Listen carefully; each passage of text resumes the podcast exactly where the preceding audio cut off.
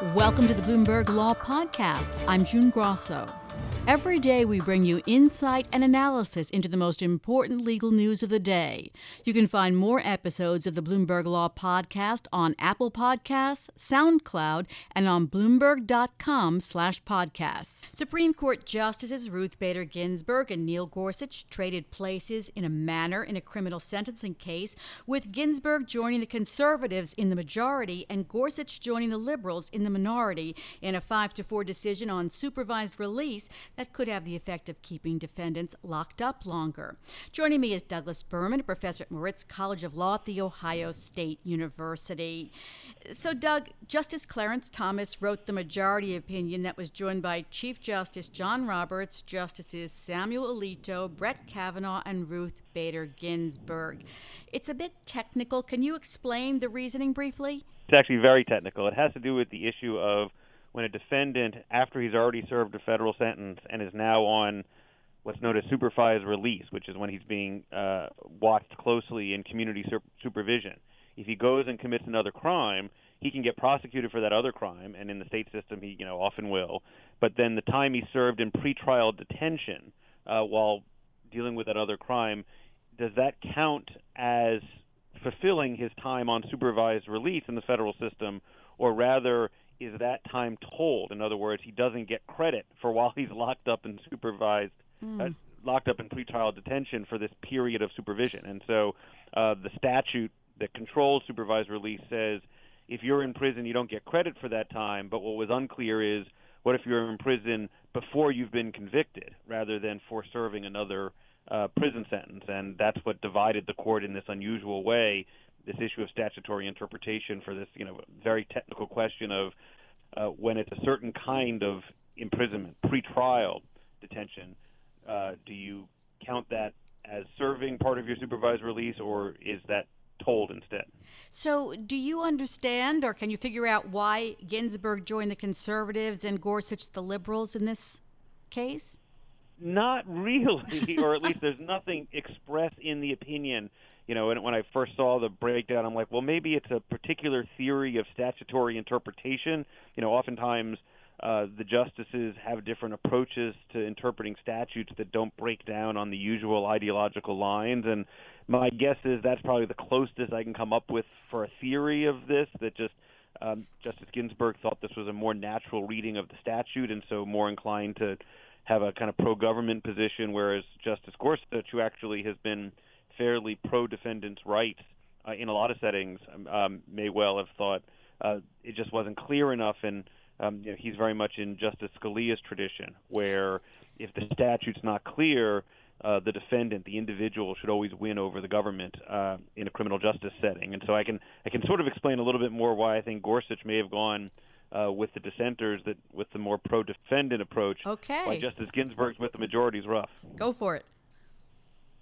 Well, well, again, I, you know, the, the explanation for Justice Gorsuch is he's he's uh, disinclined to um, allow government power unless uh, the government is clearly in statute or in other ways, you know, expressed uh, the proper exercise of that power. So, you know, he kind of thinks that tie goes to the defendant uh, approach, even though he's conservative in other in other kinds of settings. And there's obviously a whole whole wing of sort of libertarian conservative thought that thinks that's that's what being a true conservative is. You don't let the government have power unless they're they're perfectly clear and perfectly legal in the way they do it. Criminal cases often end up with the justices in unusual ideological groupings. Why is that? I think it's a function of the fact that you know conservatives, though they tend to be historically and especially more recently, you know, for more punishment and sort of tougher on crime politically, uh, they still also tend to believe in smaller government, believe in limiting government, think it's really important uh, that constitutional principles uh, constrain what government officials are able to do, and so for a lot of different conservatives, those will play out in criminal cases in sort of competing ways, and I think especially with uh, Justice Gorsuch. Uh, we'll see with Justice Kavanaugh. Uh, it's true for Justice Thomas a fair amount as well.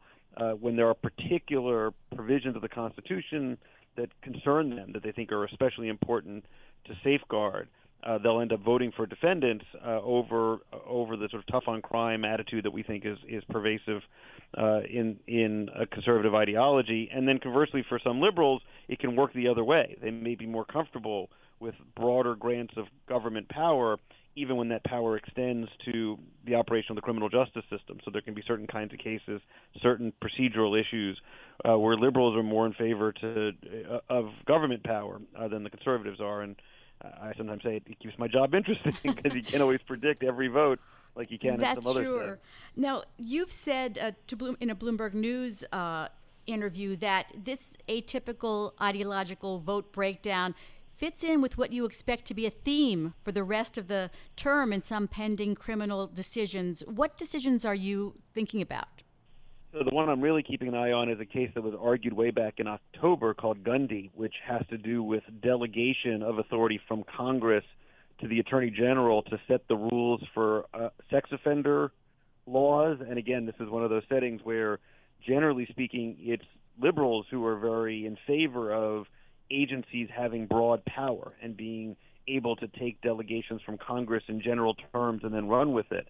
But in the criminal setting, that means the Attorney General has authority to define a law more broadly to encompass more criminal activity. And so um, I think the liberals there are perhaps struggling with how broad the rules should be to limit state power here. And likewise, the conservatives, it's a sex offender case, so that's often the type of criminal that everybody's um, kind of eager to, to be concerned about. But again, the broader principle of delegation of power from Congress to agencies turns this case into one that's that's going to be really interesting to see. And the court has actually taken a very long time, an unusually long time, ruling on it after hearing the argument in October. So I think there's probably a lot of um, uh, split ideologically in, in sorting this out.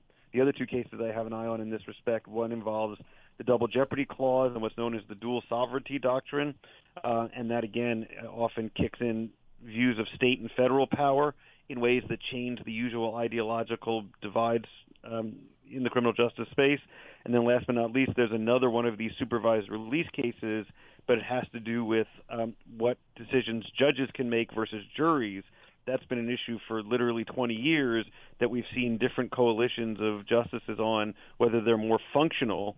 They think judges should be able to do stuff without worrying too much about the formalities of how they do it, or more formalistic and think that no, the Sixth Amendment right to a jury trial extends in all sorts of ways, uh, even to sentencing settings. And so um, Haymond and and Gamble are the names of the cases I just referenced, and those two are ones that I'm keeping an eye on, and I'm excited to see how the court sorts them out. All right. Well, we're excited with you, and we will check back with you when they do to see if there are any unusual alignments. Thanks so much. That's Douglas Berman. He's a professor at Moritz College of Law at The Ohio State University. Thanks for listening to the Bloomberg Law Podcast. You can subscribe and listen to the show on Apple Podcasts, SoundCloud, and on Bloomberg.com slash podcast. I'm June Grasso. This is Bloomberg.